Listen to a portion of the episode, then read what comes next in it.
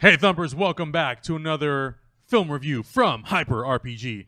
Today, we are reviewing Guardians of the Galaxy Oh. Volume Oh, yes, 2 from writer and director James Gunn, Yep. the 15th, 16th, 17th, I don't even know. ready. I lost count of how many more movies they made in the last like 15 years. There's been so many. Who knows?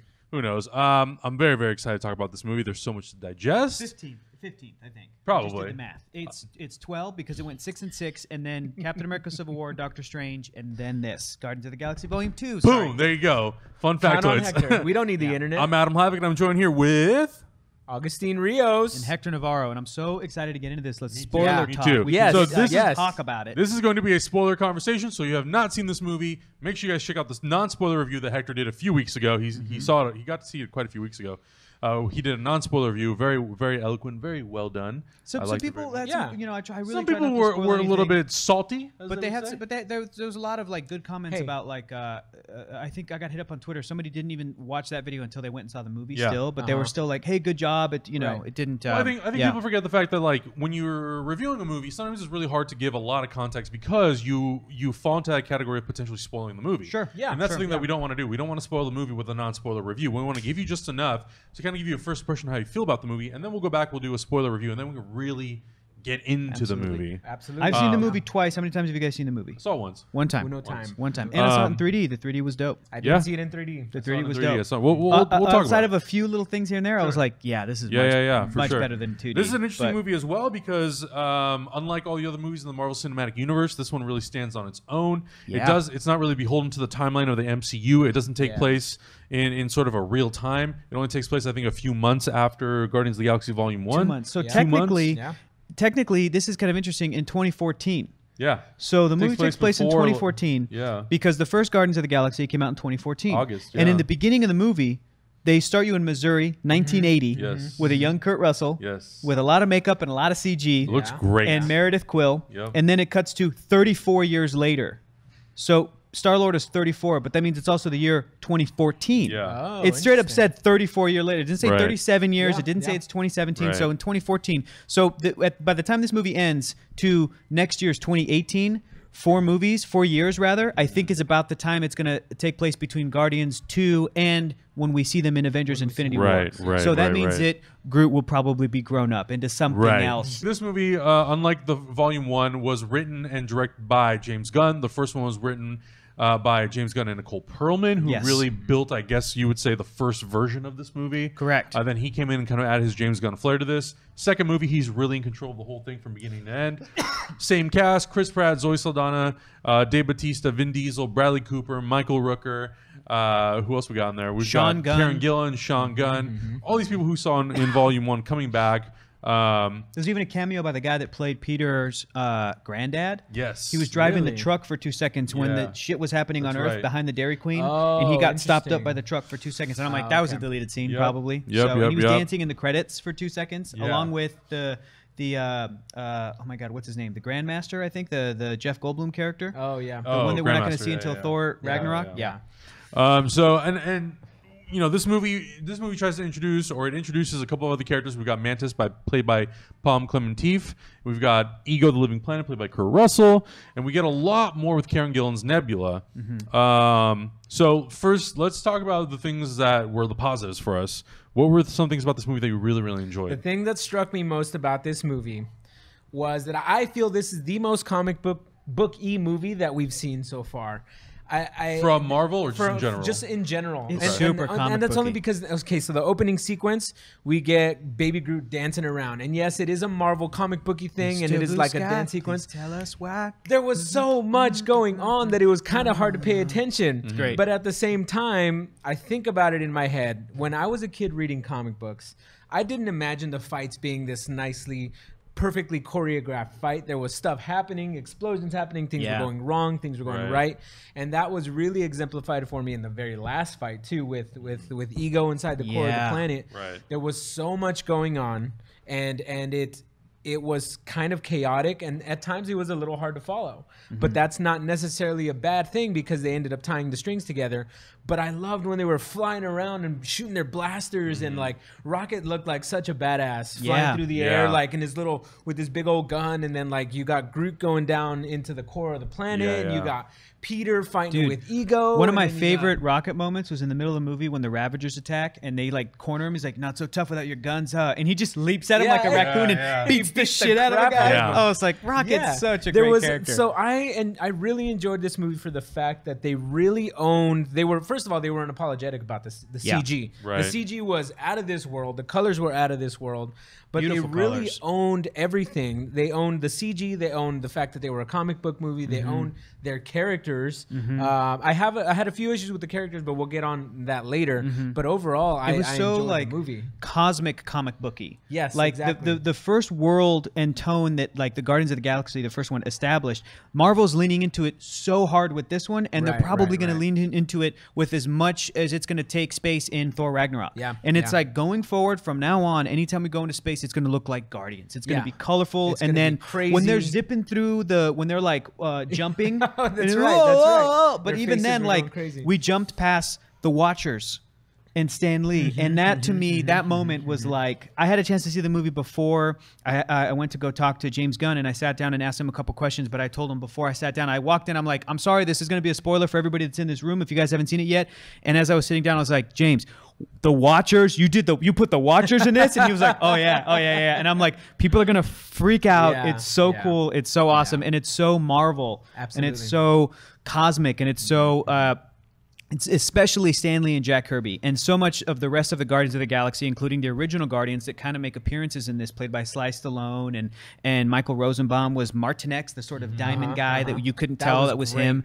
Um, Michelle Yeoh shows up at the end, Ving and Ving Rhames. Is Charlie Twenty Seven. Those are like the original Guardians of the Galaxy from the comics, and that's very Jim Starlin. That's very like '70s and '80s Marvel. Mm-hmm. So it was just such a beautiful like love letter to the space side of Marvel. Mm-hmm. Even having Ego the planet in this, Ego the living planet, which is one of the craziest, Right. Kookiest, fucking stupidest ideas in comics. Yeah. And they did Yeah. it beautifully. Yeah. But then they'll also make fun of other stuff in Marvel where he's like, Your name's Taserface, and they make fun of that. Yeah. It's Yeah. like, I can't believe it's a day for dumb names. Like they Right. they do both. They Right. love the the silliness, but they also know when to make fun of it so that the you know the, the audience is on your side and you can kind of buy it. Right. But it's so cosmic. Another thing that I that I love is the fact that they took a concept like the the Celestials and Ego the Living Planet and made it digestible to people. I know. because if I would have jumped into a comic book with with Ego the Living Planet and just jumped Look. into a storyline, I would have been confused as shit. I could I but could they I did can such a good job. I can try to explain something like Ego, the living planet, to like people, friends of mine, loved ones that don't Yeah. read comics, and it's stupid. Yeah, but it's exactly. like, mm, just sit down and watch Guardians of the Galaxy Yeah. Volume 2, and they're like, oh, okay, I get what this t- character is Exa- about. It's Yeah. digestible. I, I agree. Yeah, I think s- the, the big highlights for me.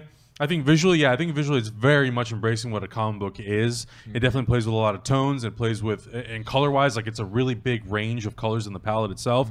Um, I think, and I think a lot of that has to do with the fact I think Marvel for the most part has been shooting all their stuff on the Arri Alexa, and for this movie, I, I don't know if this is the first or maybe it's one of the first.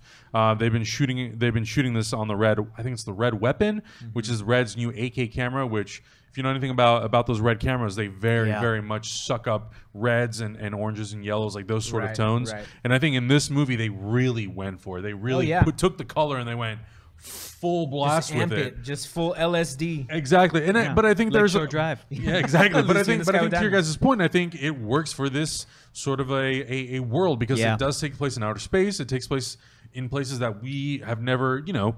Space is an interesting thing because space is so uncharted. We don't know really what it looks like. We only have references, but of all the references that you look at of space, it's very colorful, very vibrant. And I feel like they just right. kind of went like, you know what? Let's just embrace this full thing. Mm-hmm. And I think you're right when you say that every time we go, every time the MCU goes into the cosmic world, every time we go into deep space, Mm-hmm. it'll be very different. It'll be more light. The tone will be a little more lighthearted. We'll we'll have a little bit more fun, and Yeah. it'll be we're really gonna embrace the palette of what this is because it's so ridiculous and it's so out there. Mm-hmm. And I think that's what really makes the movie strong. I think the performances are really strong. Yep. I think Chris Pratt. Chris Pratt's performance alongside Kurt Russell's as Ego the Living Planet he sells it. They sell they're, it. They they, did a good have, job, they yeah. have such a really Yeah. good bond, and I think they work so well together. And I know a lot of people have been complaining that Guardians of the Galaxy is a story about a team, and this movie feels like it's more about Star Lord's story. Where I feel like the first movie is very much the introduction of Star Lord and the entire team. You get a sense of what his story is. Then we spend so much time focused on the team, Mm-hmm. and then we kind of end that movie off of like more of like on Star Lord's note, where it's like, what's next for Star Lord? Because This it's like, movie, my dad's not a human. Exactly. Right, this movie right. picks it up, runs with it, deals with it. You know, for me, I do have some issues with how they dealt with it, but they do deal with it. But it still, to some extent, feels like it's a team story because you still have Drax, uh, Gamora, Rocket, they, and Groot. They still have integral parts to the story. Right. Um, but I, I, I love the opening. I thought Jam- the opening of the movie Yeah. was so Yeah. strong. James Gunn said that the first movie is about a group of people becoming a family, and the Yes. second movie is about them being, Being a, a family. family. And I Makes think sense, that that's yeah. 100% accurate. Yeah. And, you know, there, there was some characters you can look at. Probably the most Gamora and Nebula as characters that get a little short sighted Sure. in this movie. But, But having I said thought when they were together, I thought were their great. moments worked really, really I well. I really liked the sister relationship. Yes, I felt like really more liked so it. in the first movie, and I feel like it just wasn't necessarily most appropriate for the first movie because the first movie dealt with something else. It was about becoming Yeah, family. that's a good point. Whereas this second movie was very much about like how do we deal with being a family, and I love Mm-hmm. the fact that Nebula and Gamora had so much tension in this movie that they really had to figure out. They had to figure out where they see eye to eye and Mm-hmm. kind of make those alliances work together. And I and I can't I can't wait to see how their relationship. What the what the effect it has for the greater Marvel Cinematic Universe, especially because we know that the Guardians are coming to Infinity War. Is Nebula going to come with them? What I of think she's going to be have? in Infinity War, but I, have a think so question for you guys. Yeah. I have a question. Who do you want to see potentially kill Thanos? Nebula? The way she says at the end of this movie, where she's like, I'm going to destroy him because of all the things he did to me? Or Drax? Who said at the end of the first one, like, Yeah. it's Thanos who I have to kill. It's Right. not Ronan. He killed my family, and once I kill Thanos, which of those two characters would you want to see take out Thanos or neither? Why not both? Ah, I think I think that's the thing. I, I think I think uh, a lot of the weight of Avengers: Infinity War is going to be about the Avengers and the Guardians setting aside their differences, coming together and uniting to defeat one common enemy. Right, right. So there's a bit of closure for everyone because Thanos at this point has kind of affected everything that's happened in the Marvel Cinematic sure. Universe. Giving some the, weapons the to comic Loki. book yeah. purist in me wants it to be Nebula because it's Nebula. So if you're not if not if you're not familiar with the comics, Nebula is the one who ultimately destroys Thanos. Yeah. uh, and it's done in kind of non a tradition. It's not a combat. Like Yes. she kind of tricks him into giving up the glove, Mm-hmm. and and there you go. Like that's how it happened. But at the same time, I feel like Drax. yeah, Drax. He so his whole arc is Yeah. based on That's the his murder of his family. Yeah. You Yeah. know, and it's based on the rage he has towards killing Thanos, and I feel like he needs some sort of redemption. Yeah. Some Because, closure, yeah. Because in this movie, I feel like he was skating along and like coping with it because he had some pretty deep conversations. It was great. Of like Oh. coping with you know the death when of his Mantis family. like touches him and she starts crying When because out he's just stairs, thinking about his daughter. he's calling her ugly. He's like, you're the most hideous thing I've ever seen, which is hilarious. you are beautiful Uh, on the inside. inside. he starts gagging. yeah. Yeah. Oh, oh, I just thought of being with you physically. No, Drax, I don't like you like that. I don't. Oh man! Listen, the other things that I loved about the movie too were um, a couple of different moments, and one in particular. But for me, I thought that Yondu, like Yondu and Drax, steal the movie for me. For me, and it might it might be Drax It's for me, but a- they're up there. toss-up, yeah. And Michael so good. Rooker did such a good job with a character that the seeds were already planted in the first one. If you go back and watch that first one, I did. It's not crazy. it on TV. It's then I was not like, crazy to have him be the father figure in the second because Right. even though he's hunting down Peter, he's you know he's boy calling you this, and at the end of this last at the end of the first movie, when he opens the thing and sees it's a little troll doll, he smiles. He's not smiling because oh, I'm gonna kill this guy. Yeah. He's smiling because it's like he's my boy and he tricked Yeah. me. Yeah. he pulled one over on me. And there's little good. moments. There's Yeah. little moments, you know, like and I think and I think thing. I think a lot of that doesn't really work without the second movie. I think you Totally. you look at They Yondu in the first each movie, other.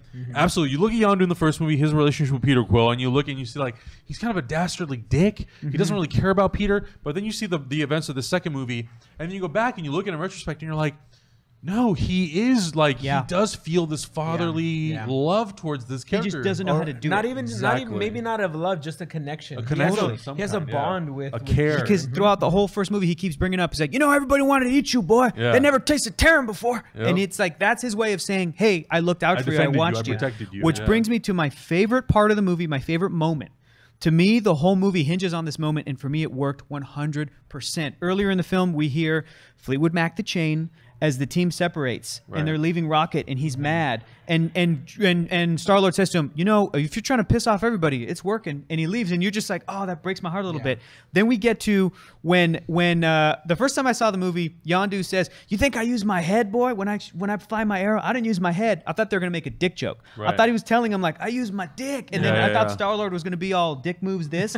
but when Yondu's getting smothered by rocks, Uh-huh. he goes, I use my heart, and he gets covered up. And then it's it's it's Is that Star what he Lord. said? He says, "I Heart, use yeah. my heart," and it, because it's Star Lord, and he's and he's and he's like so defeated, and everybody's getting crushed Right. and you can kind of hear the little like there's like a there's like a lull there's like no music Mm-hmm. and it's just cut to meredith quill and her son listening to music cut to uh, peter quill as a little boy and yondu showing him something in the woods Yep. cut to him and rocket flying which is what everybody laughed at Yep. Cut to him and drax laughing Mm-hmm. him and gamora dancing from the first movie and all of a sudden you're just like oh god damn it like it could was make it could choke was me up right now just Yeah. it's heart Yeah. his heart so when when you hear just the the the the Fleetwood Mac, the chain, and it comes back, and he says, "You should have never killed my mom. If you, if you, and if you don't love me now, if you, how's it, damn it, how's the lyric go? If you." If you don't, there it is. If you don't love me now, and he just flies at him, you'll never love me again. And he's just trying to kill his own father. And he turns into Pac-Man, but he just goes full DBZ on him. Oh, yeah. collecting rocks and just Oh, yeah. becoming full no, Star to me, it reminded me of Avatar. It was Avatar. It was It was rock It was bending totally and earth Avatar. bending. Exactly, And, but that moment for me chills because I love good. Fleetwood Mac. It makes me think about my dad. Mm-hmm. Like the whole Kurt Russell side, the whole Yondu stuff, all of it was just this father son story. That's what the Mm-hmm. movie is. And father son stories always make me cry. They always work for me in movies when they're done well. So for me, everything hinged on that moment, and it was perfectly executed. And then the rest of the movie, like, just worked to serve that moment, and Basically. loved it. Yeah. Favorite part of the Yeah. movie. Favorite part of the movie. Some some of the things I really like. I thought the visual effects. This was a movie that was filled.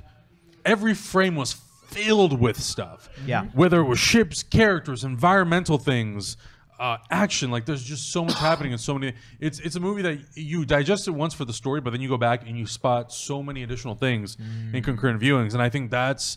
I think to me that's the biggest difference between this movie, uh, this movie, and the first movie. And I, it's it could be a budgetary thing, could be a time thing, whatever it is. I think it it allows you to sit there and really look at the movie and be like, wow, they really James Gunn really wanted every single shot to have a purpose, and it makes it seem like he really wanted every single element in the shot to also have some sort of a purpose. I mean, when Ayesha is chasing the Guardians. And they have those like those pods that they're in. That's like mm-hmm. video game Oh, yeah, style. yeah, yeah, And yeah. they're chasing them. It, mm-hmm. it's like it's so rich. Yeah. With color and it's so rich with just like action and all these things that are happening. To it's me, pretty impressive. It was the very first opening scene. First, first Yeah, like two minutes it's of the, the movie, I was like, "Oh, I'm gonna need to watch this again." Because Yeah. there was so much, much stuff happening. happening. in that Yeah. opening sequence. I feel like I need to watch that end fight scene again. Yeah. There's there's such big scenes, and I, I agree with you, Adam.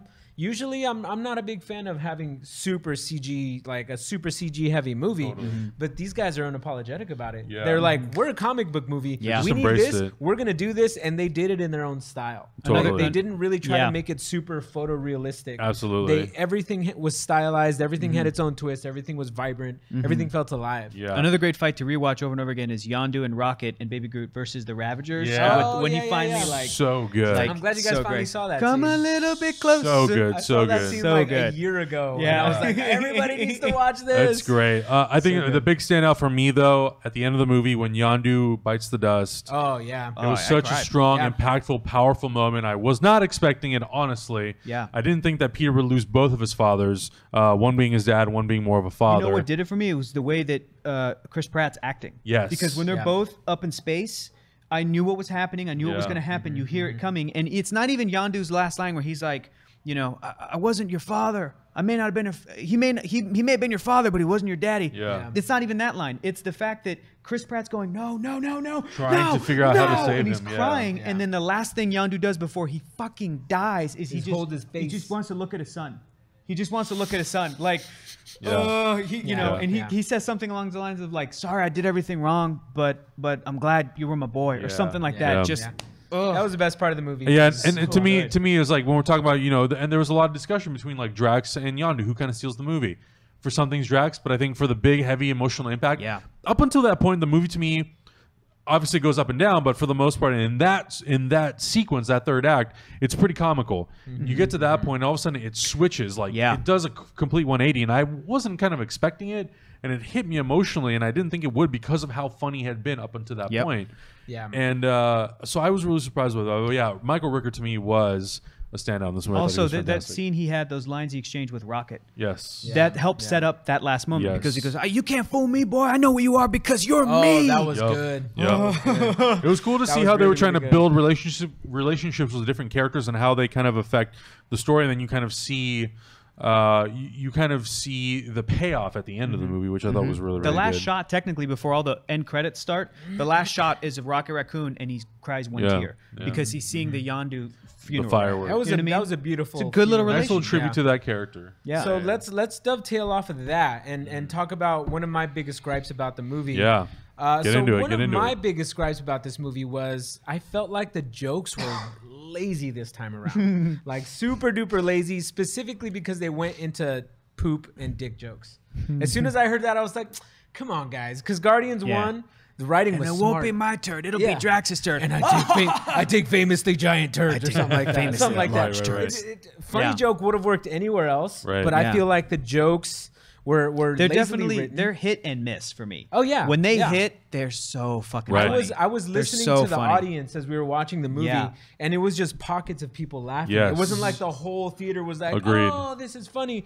It was people who were really into the movie. They were Mm-hmm. like, "Oh, this is great." But for me, I was like, "Oh, that joke kind of felt out of place." And Yeah. then Mm-hmm. the rest of the movie, I was more conscious of jokes falling out of place. Mm-hmm. Gotcha. And that's basically my biggest gripes. And I feel like the jokes undercut some several im- very important moments as well. Mm. Like emotionally impacting moments, I feel like would have been stronger if they wouldn't have had Star Lord make that make that joke, or or something like Mm. Okay. that. There Or was Drax several, or somebody, or Drax yeah. or somebody. Yeah. So that I was saw- my I saw biggest that gripe. critique. I And saw that critique, I sure. never, and you guys know me. Mm-hmm. I love comedy. I love to laugh.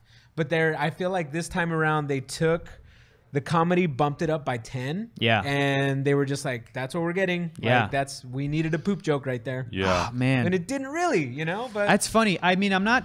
I don't disagree with you because I think you're absolutely right. I think that those are all valid criticisms. I feel like to me this is the funniest Marvel movie so far, only because the stuff that's funny, the stuff that's up to 10 it hit so hard You're for right, me. you're right. When they come back and little baby Groot just pukes, like there's some moments that are so funny. You know, um, but there was absolutely like a lot of stuff that's that relies on that sort of awkward. A lot of Guardians of the Galaxy humor is let's have an awkward conversation in an, in an intense situation. Yeah, yeah, yeah. And that's kind of what we do. Like, is this really the great time, the best time to be having this conversation right now? Mm-hmm. You're looking for a piece of tape. Like, ha ha ha. That's kind of Guardians. That's their Right. Right. mo. And sometimes for me it works, and other times it's like, okay, guys, yeah, we got it. We're having an awkward conversation. tape joke Right. We're, way we're too all long. very Tape joke, It's, yeah. Way it's too a it's a it's a it's a tricky balance between what they're. I think what they're trying to do and sometimes what they do do is they try to have like conversations and exchanges between characters that like they try to make you think this is how you would talk if you were up in space and you were on a spaceship. You know what I mean? Like mm-hmm. having these little funny side conversations that you don't normally see in science fiction movies. You, you wouldn't see something like this in a Star Wars or a Star Trek or some kind of fun, you know, mm-hmm. action adventure mm-hmm. movie. You wouldn't even see something like this in a Captain America movie. You might see something like that in Ant Man. But you would not see that type of conversation or that type of awkward, almost like The Office style humor, Right, Parks and right, Recreation a little bit. I mean, that's where Chris Pratt came from. Yeah. Um, so for me, sometimes it does work uh, because that casual nature is what makes these characters feel real. But other times, it, it- you're you're definitely like, guys, you're just you're just pushing takes it. you out of Yeah, it. Like I, if I were in this situation, I would not be having this out of place, awkward Exactly, conversation. I would be like freaked out of my mind and doing exactly. this thing. So it's and, I think and I think very similar to you. I think we talked about it right after the movie was over. I think that's the biggest thing for me is like I don't I, I love I love humor in movies. I think it, I think it's needed for some movies. I think it, it adds levity Mm-hmm. uh, to to heavy drama in a movie.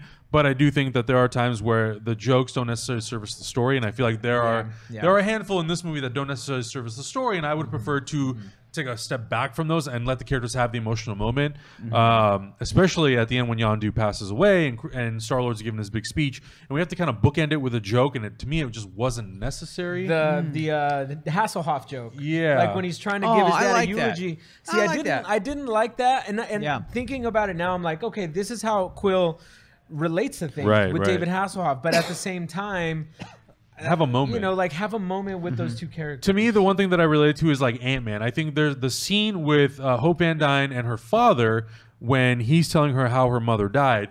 It's a beautifully emotional, deep moment between her and her father. And then- and then Paul Rudd has to come in and like That was awesome. Rude. That was make great. it a joke. and I'm like, Great. I'm gonna get some coffee. Yeah. yeah, and it's like it's funny, but I didn't need it in order for me to somehow be removed from the dramatic tension of the movie. right, Sure. I can I can do it on my own, and I can do it because of whatever the next thing that follows. I also Right. think that there's a reluctance for the filmmakers and also on the audience side. Yeah. There's a reluctance from the audience to kind of buy into those emotional moments and to sort of sit in a PG-13 Marvel movie and let's say cry because one thing I've noticed is that whenever those types of moments happen in these types of movies, not just from Marvel but from every company and every mm-hmm. studio, when there's an emotional thing, I feel like audiences are we're almost kind of holding our breath and I observed it the second time I watched it just last night where probably during the Peter Quill eulogy, I think audiences are waiting for a release. They're waiting for this this moment of Yeah. levity Yeah. so that if one small joke is made, audiences audience members go yeah, because yeah. because the whole time up to the a end, they're kind of like right. they're kind of doing this, and so I think that there's uh there's a thinking that like filmmakers feel like they put those in there to relieve the audience of Right, right, feeling right, that, right. and there's also a thinking I think on the audience side that. Uh, because honestly, those jokes by themselves, or if you watch a movie a second or third time, those jokes are not that funny.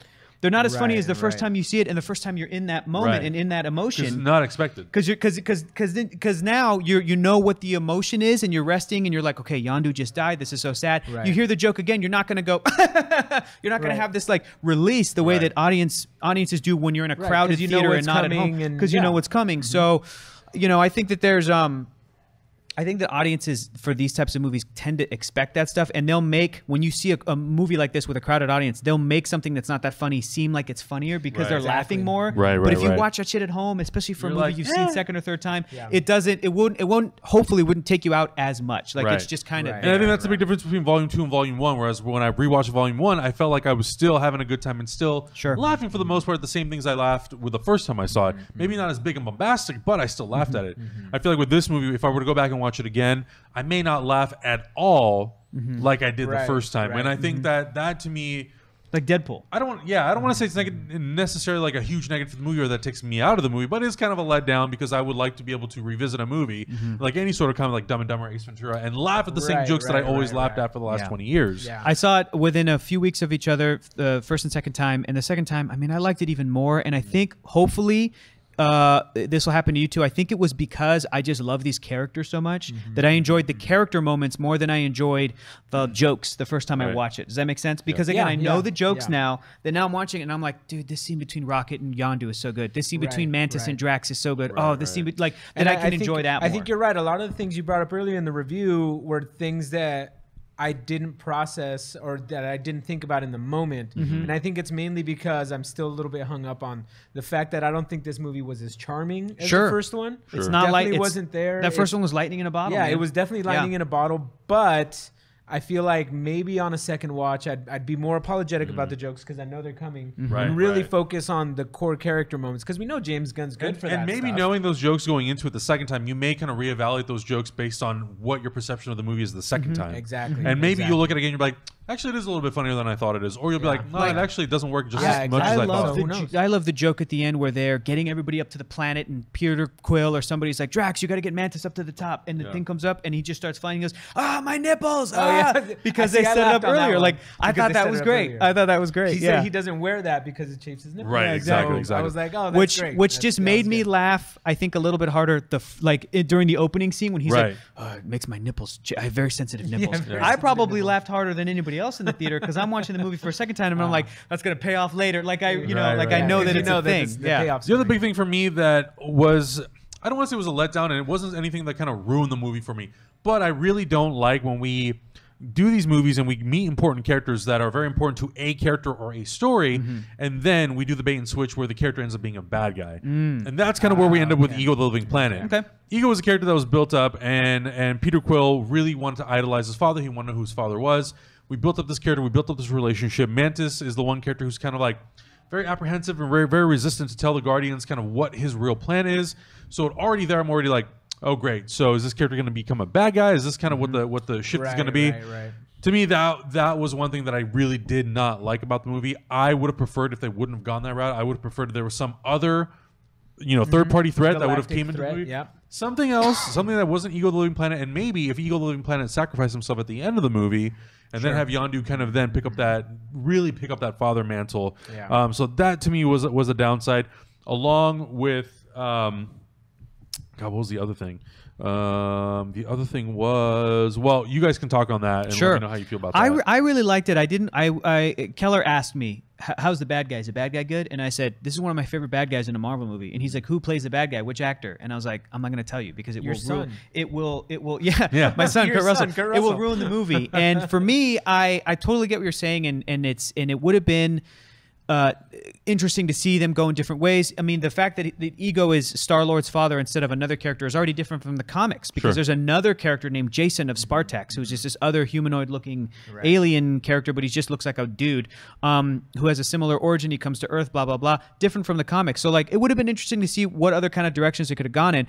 But I loved the the how technically evil this guy was like more evil than most evil characters we met up to this point on a huge cosmic scale. It's a personal story but also the fact that every planet that he dropped one of those little spores on has this little thing happen at the end this big bubbling thing. So like uh, like basically the whole galaxy was in trouble and they were still able to save it made it like bigger in scale for me than the first movie which was just Xandar getting attacked Right, by. Right. by Ronan right? So I really liked what they did. I knew that it was that when they got Kurt Russell that it's probably going to be a one and done He's an actor just like a um, Robert Redford, you not know, a franchise or, guy. You know, he's not a franchise guy, right? It's like they got Robert Redford for Winter Soldier, and you're like, he's probably gonna be in just this movie, and that's it. You know, Yep, they got done. Glenn Close for the first Guardians of the Galaxy, or Lee Pace to play the villain in that one, and and it would be great to see these actors come back again and again. I'd love to see Hugo Weaving come back as Red Skull. I have my favorites, yeah. but like I'm hoping Cate Blanchett as Hela does not die. Like I hope Hela is like a thing. Hela's not gonna die, dude. But It's you know, Hela. the, in the same way that we have like Loki and all these really great villains, but I, I thought that Kurt Russell did such a good job, and I just loved the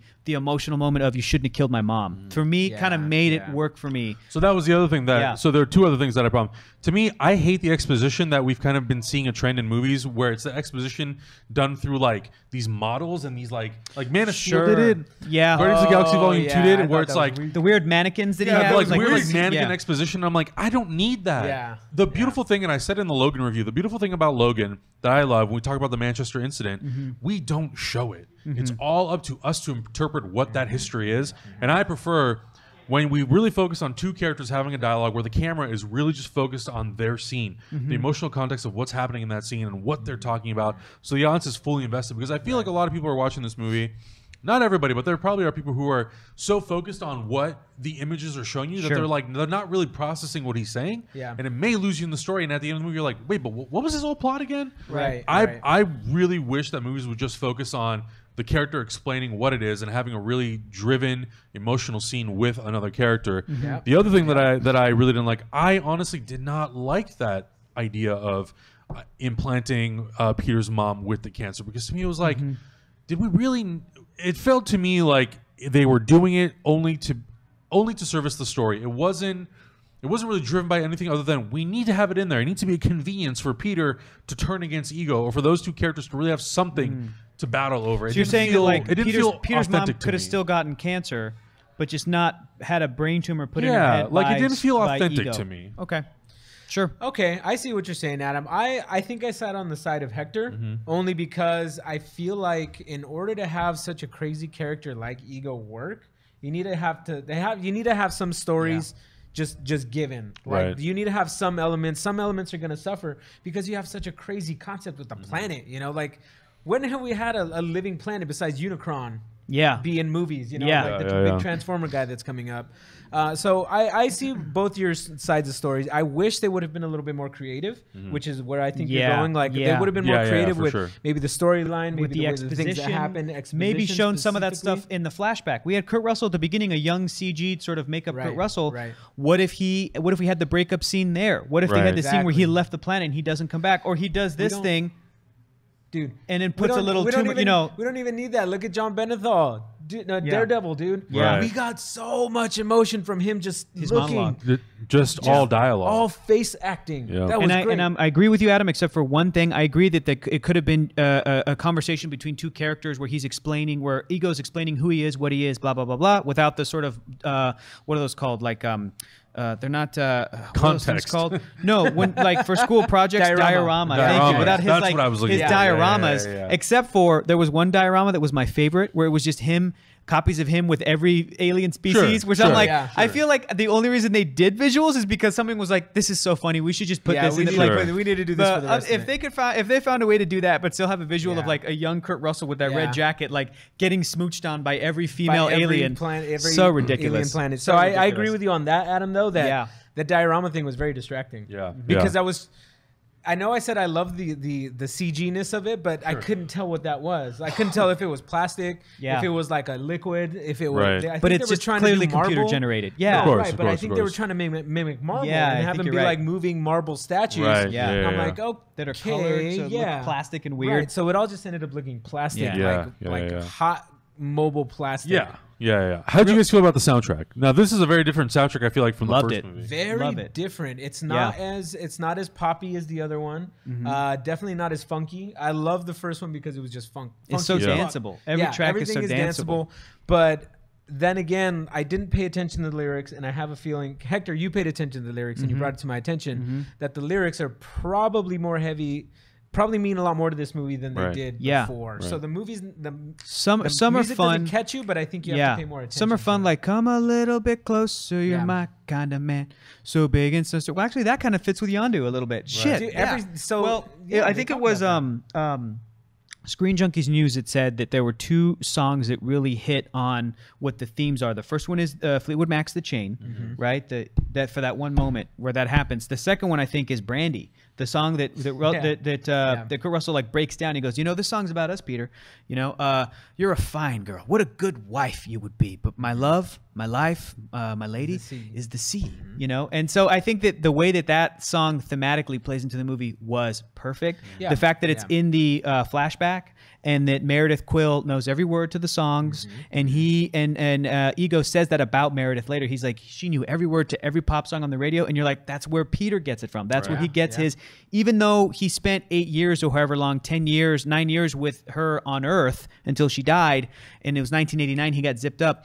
Uh, he still has it like genetically this power to like Right. love Yeah. the music Yeah. and to you know always pick the best song and know all the words and everything. So um, I thought that thematically Brandy, and I've been listening to the soundtrack over and over again. And every time I get to Brandy, and every time I get to the Chain, but every time I get to Brandy, I'm like, this is Ego's song. This is the movie. Right, right, is right. uh, that, that Ego's a character who is so full of himself, ego, that he thinks that the only thing that is worthwhile doing is to just make himself every planet everywhere across the galaxy. He meets life and he's disappointed. He, Mm-hmm. He meets. Meredith Yeah. and he doesn't give a shit about her. Mm-hmm. And that's kind of the theme of. And she loved him, and that's kind of the theme of Brandy, which is real Yeah, sad yeah. that she loves a man who isn't there. You know, uh, on Brandy's neck, there's a locket made of, of finest silver from the north of Spain uh, that carries the name of the man that Brandy loves. The sailor said, Brandy, you're a fine girl. What a good wife you could be.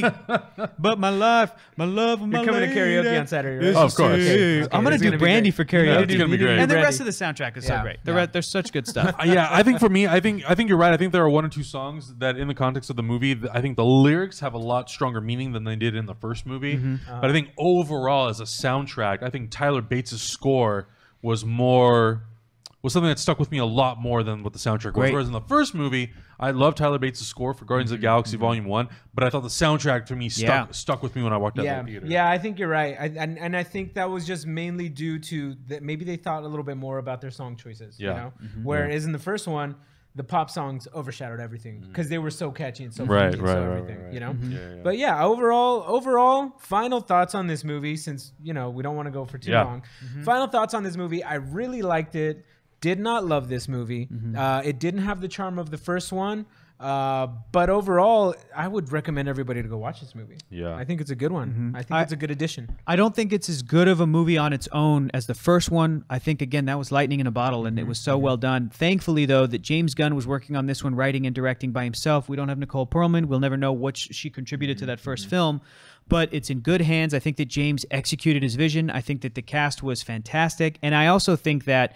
Looking at this movie, more than any other sequel in the Marvel Cinematic Universe, this really does feel like parts one and two are part of a large two part movie. Yes. Yes. You know what I Yeah, mean? So like I think they enhance each other like we talked about a little bit. I think that loving and knowing the first one makes the second one better and vice versa. So it's tough for me to go it, that it's not as good as the first one because I just feel like it really is part 2. It's it's like it's connected to It's it. It's like it's like continuation, 1.5. It's like as- Superman the movie and Superman 2. It's They're all- very it's connected. all very one connected. thing, It's yeah. definitely a continuation. Um, so it's up there for me for like the top five Marvel Cinematic Universe movies, depending on how good Volume Three is going to be. This could take it for the best trilogy. Along with uh, Captain America has a solid trilogy, and people really dislike Iron Man three and two, um, but Iron Man three is good. Iron Man one's fantastic. There's no, there's nothing else that really comes close to like the con- the, the continuity and the sort of consistency Right. between installments of a, a of a you know like a subcategory franchise in the Marvel Cinematic Universe. right, right. Volume one and two so consistent. So um yeah, not as good by itself, but I love this movie. So, I loved it. I love this movie so much, and I liked it even more the second time. And I'll probably be uh, rewatching it again and again. I love these characters. Yeah, that's how I feel about Guardians of the Galaxy Volume Two. I think uh, I think I liked it. I liked it a lot. I liked it so so so so much. I didn't love the movie. I did. I do think that it didn't have as much of the charm as Volume One. I think there are mm-hmm. characters who are more charming than in Volume Two than they are in Volume One. Mm-hmm. Yep. I think mm-hmm. some of the plot points in Volume One work a little bit better. I think there are things about the villain that work better in Volume Two than they do in Volume One. I think some of the motivations work a little bit better. So, I but I do completely 100% agree. I think that these two movies are really one big major story. Yeah. I love the fact that even though it takes place in the Marvel Cinematic Universe, it's allowed to be its own story. Yeah. I don't mm-hmm. need it to be like Volume One was, where it's interconnected with Thanos and all this kind of stuff, Right, and right. to push that narrative of Infinity War forward. I'm Yeah. glad that they let James Gunn just kind of tell a story in another corner of the Marvel Universe, where it's like. Yeah. You know what's coming. Mm-hmm. You already know that Infinity War is going to happen. You know the Guardians are going to be in it with the Avengers. We don't need to focus on it. Mm-hmm. It's going to happen. Let's just tell a story that's very independent that we can focus on these characters, their stories. Um, so yeah, overall thoughts. I think it was a really good time. I think you guys really love it. I saw it in 3D. I really like the 3D. Minus a few little things that I think only you and you and I and a few other Yeah. people Oh, I caught- notice. I caught a couple little things too, but I was like, nah. Overall, it's Yeah, so I think great. overall It's people so won't notice. I, I had a really fun time with that. I thought they really try to use a lot of the environmental things uh, in that universe to really really make the 3D pop. Uh, and then I think also the color, obviously, Yeah. and things like that. There's a lot of elements that really make it a, a really fun movie. And Um, Sylvester Stallone is not part of the Marvel Cinematic Oh Universe, yeah. which is awesome. Now we have Sly Yeah. Stone. Come Yeah. on. And Down- Ving Rhames. oh. And Ving Rhames. Yeah. Biggest bummer: No Yeah. Tango and Cash. No Oh, Tango yeah, and Cash? I, Sure, that's one sure, thing I wanted, and, uh, and I thought. Wait, what, what did we make of all of the uh, post-credit sequences? Kraglin maybe going to be the next Yondu with Sure. a little thing. Maybe. That's fun. I thought the post credit Ayesha- scenes were great. I thought the the little tease to Adam Warlock, the Yep. original Guardians, Yep. uh, the stuff that they had with uh, Teenage Groot was hilarious. on. And I love and I and that's another thing. Again, that's why I, I really like this movie. The fact that it's it does not have to tie in the Marvel Cinematic Yeah. Universe. Right. It's not a teaser for Thor Ragnarok. It's not a teaser for Infinity War. It's little these little chewable little fun things for Guardians of the Galaxy Volume Two. Maybe going into three. Who Yeah. knows? Yeah, yeah. It's just for me the biggest question is Adam Warlock and why are we going to care about him before Infinity We've, War? Exactly. we've heard we've we heard know. he's not going to be in Infinity War. So James Gunn said that setup was just basically for, Guardians Volume 3. Three. he was supposed to. He was Okay. supposed to be Well, in two. beautiful. He Yeah. was supposed to be in two. They couldn't questions. fit it in too many characters, so they're gonna save him for three. I have a feeling Doctor Strange is going to replace a lot of Adam original Warlock's. theory, I yeah, remember. for I remember. Yeah, yeah, yeah, Yeah. I think you're going to be right. I think you're going to Yeah. be right. So overall, great movie, guys. Check it out. Make sure you guys check it out. Let us know in the comments below what you thought about Guardians of the Galaxy Volume. Two. Also, want to remind you guys we just started a Patreon. Patreon.com slash hyperrpg. We're doing a whole lot of stuff. We've got a lot of different tiers that we offer. One of them being trailer reactions. If you guys donate to a certain tier, Mm-hmm. us and our friend Erica Ishii will do a trailer reaction customized just for you. Make sure you guys check it out. Aw, Links in the description below. Also, make sure you guys subscribe right here to Hyper RPG. Check out all the latest videos that we are doing. So much good stuff. We'll catch you guys in the next review. It's good to be back, you guys. Bye. Aw. Aw.